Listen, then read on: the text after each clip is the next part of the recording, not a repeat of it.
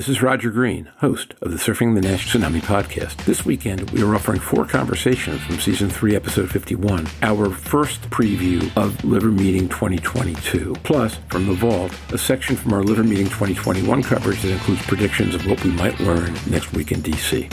This conversation starts with Stephen Harrison commenting on the Wang presentation that Jorn Schattenberg introduced at the end of the last conversation. He says it highlights important facts about the diabetes population. We've known that this population has significantly higher rates of NASH and fibrosis, and Stephen lists those numbers. As he points out, though, this study also demonstrates that they progress faster. He also notes that in this study, we're working with a relatively young population, and while the mean BMI is clearly obese at 34, it is lower than many patients hepatologists see in clinic. He continues, if you look at older patients or those who are more obese, you might see even more dramatic results. And in closing, he wonders whether length or severity of diabetes predict the speed of fibrosis progression. At this point, the focus shifts to papers and presentations by Jeff McIntyre, Vice President of Liver Health Programs at Global Liver Institute. Jeff notes two items, the first of which is Donna Cryer's patient keynote address Saturday morning titled Liver Health Equity Overcoming Stigma, Access, and Policy Barriers. Jeff comments eloquently that while stigma, access, and policy barriers have to do with stigma, there are actually themes that run through this entire agenda. He cites a range of issues that reflect on issues of health equity without actually being about health equity, because they're also about overall patient care and support. For example, broadened use of NITs. On these kinds of issues, Jeff notes, advocates and treating physicians can align in support of both groups' agendas while being true to their own mission and the cumulative need to treat the disease. Jeff also points out the liver and queer session running at 10:30 on Saturday morning, which is an introduction to the AASLD LGBT task force. He points out here that there are specific issues with those populations that have never been addressed, and he's excited as a patient advocate that this signifies the beginning of the effort to do so. I ask Jorn to comment on the health equity issues that Jeff has raised. As he says, NAFLD has inequality written all over it in terms of food, access to care, even green spaces where people feel safe while exercising. He looks forward to hearing Donna Cryer discuss how to overcome these issues. As the conference closes, Jeff and Jorn agree on two public perceptions that need to be addressed. The NAFLD is a disease of affluence, and that food issues stand at least somewhat independent of health. As Jorn Schattenberg comments early in this episode, it is amazing how much data and energy will emerge from this meeting. So much that we are going to continue our preview episode next week. This is great stuff. So listen, enjoy, learn, and when you're done, join the dialogue on our LinkedIn discussion group. Stephen Harrison.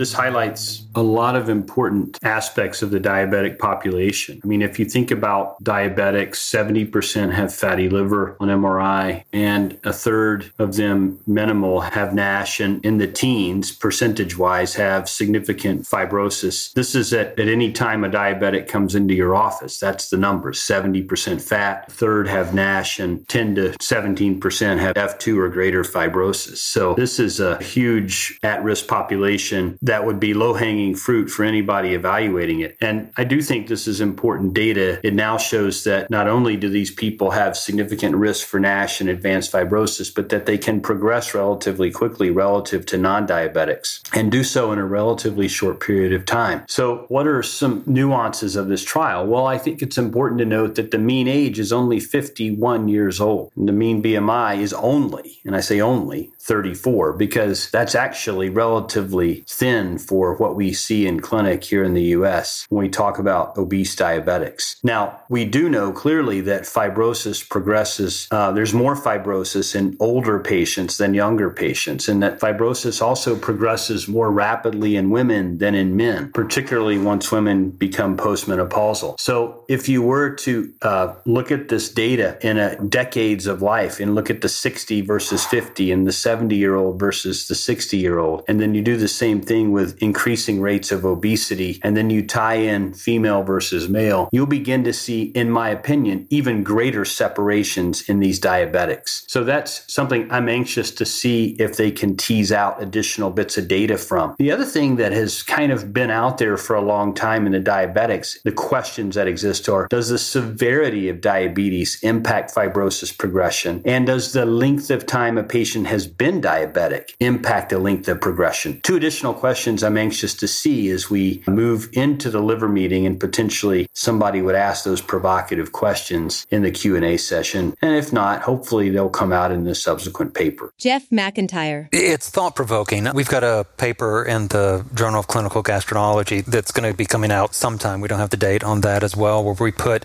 a group of the KOLs together to talk about non invasives. And one of the things, you know, this was probably a year ago that we had this panel, maybe a year and a half. And, and it occurs to me one of the things that came out of that in a way that the field has evolved is that it used to be that if you had diabetes, that you should be tested for fatty liver disease, for NAFLD. And I think we've evolved in this paper, you know, the abstract that you're talking about and what you've just said, Stephen, certainly substantiates that that's no longer the case. If you've got 70% showing up, then it's might should be assumed to have fatty liver disease and instead should be tested for NASH instead. And and the question that you pose about the severity of diabetes being related to the stage of fibrosis is very interesting because it could point to perhaps an even more severe problem than what we're aware of right now. Which is scary when you think about it. Hey, all right, moving along, Jeff. Why don't we go to one of yours? Yes. I'm going to be a total homer here in terms of promoting the patient panels and the patient programming that'll be at ASLD. So it won't be quite as abstract driven as Jorn and Stephen have uh, eloquently reviewed in their discussion as well. But I'm going to give you a little bit of a twofer in this, a little two for one in this, which is that I'm going to promote and being a total homer for Donna's presentation that she'll be giving the patient keynote address Saturday morning at 9 a.m. That's on the 5th on liver health equity, overcoming stigma, access, and policy barriers. Um, and I wasn't going to promote this originally, sorry, Donna, but something jumped out about this when I was looking at the rest of the patient programming. And that was that when you look at overcoming stigma, access, and policy barriers, that that is an equity conversation, but in a lot of ways, it's not an equity conversation. It's a thread that actually has run through addressing fatty liver disease and NASH throughout of how do we deal with the policy barriers, whether it's through coding, whether it's through FDA approvals, through it's through their designation of endpoints, through whatever it is. But are there policy objectives that we could jointly kind of converge around that would be able to help us address those and the equity issue at the same time? Access is certainly a big issue for us to be able to deal with. We see that in terms of practically, you know, in a non-equity scale, just being able to recruit for clinical trials, but also being able to get from an equity perspective, being able to address access to services, access to screening. One of the great hopes as we begin to talk more and more about non invasives and get closer and closer in our baby steps to a non invasive standard is that that can then be scaled in a way that allows for better screening in populations that may not have access in the way that other populations do for determining their fatty liver disease. Overcoming stigma, that certainly is an equity issue, but it's also an issue for patients that are dealing with obesity or dealing with racial inequality of some sort. And this is where my tie is to the second part that I wanted to talk about is that Saturday at 10:30 a.m. there's going to be a session called Liver and Queer, which is an intro to the ASLD LGBTQ task force. So when we talk about equity, traditionally it has been with a certain amount of populations, and we realized I, have been on the ASLD practice guidelines committee uh, for the past two years. We recently, I'm not sure when it'll come out, but we recently went through the liver disease and reproductive health guidelines, and we realized when we were talking in that and looking at the language that was being promoted there that it was very gender binary, that we weren't talking about non binary individuals. We weren't talking about issues that may be of be importance there. And so when we talk about equity, it's really great to see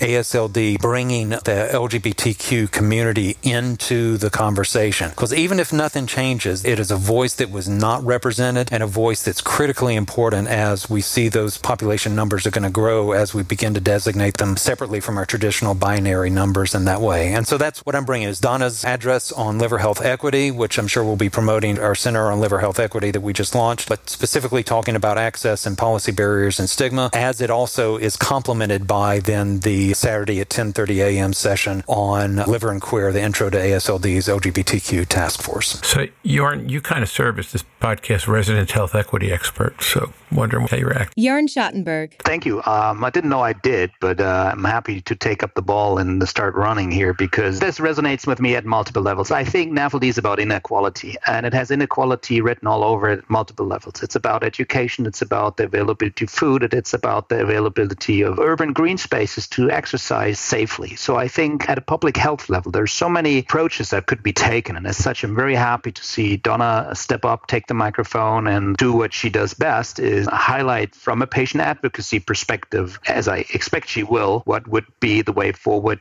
to battle some of that inequality and in the end decrease burden of the disease with the patients, decrease stigma, and address this disease and, and across all levels. Uh, you might say this is a disease of, of affluence where wealthy people overeat, but it's not. I think it's mostly related to poor access of healthy foods. It's something we got to tackle at the population and social level at, at so many aspects. Let me build on that real quick in saying that we just saw the completion of the White House conference on hunger, nutrition, and health here in the United States. And it was concerning that a lot of the conversation around that conference ended up dealing with supply chain issues and sustainability, with chronic disease as just being kind of this asterisk or this talking point that would float throughout the conference, but never really emphasized. And so it's easy when we get into these conversations to be really diverted by other issues that come up in this about just kind of throwing more calories at people, which is kind of where that notion of affluence comes from. But the reality is that if we were to address the most vulnerable populations in the worst case scenarios, if we were to take care of only those patients with fatty liver disease or any sort of chronic liver disease, we would go a long way towards resolving a lot of this uh, disease in this nation and around the world. Well,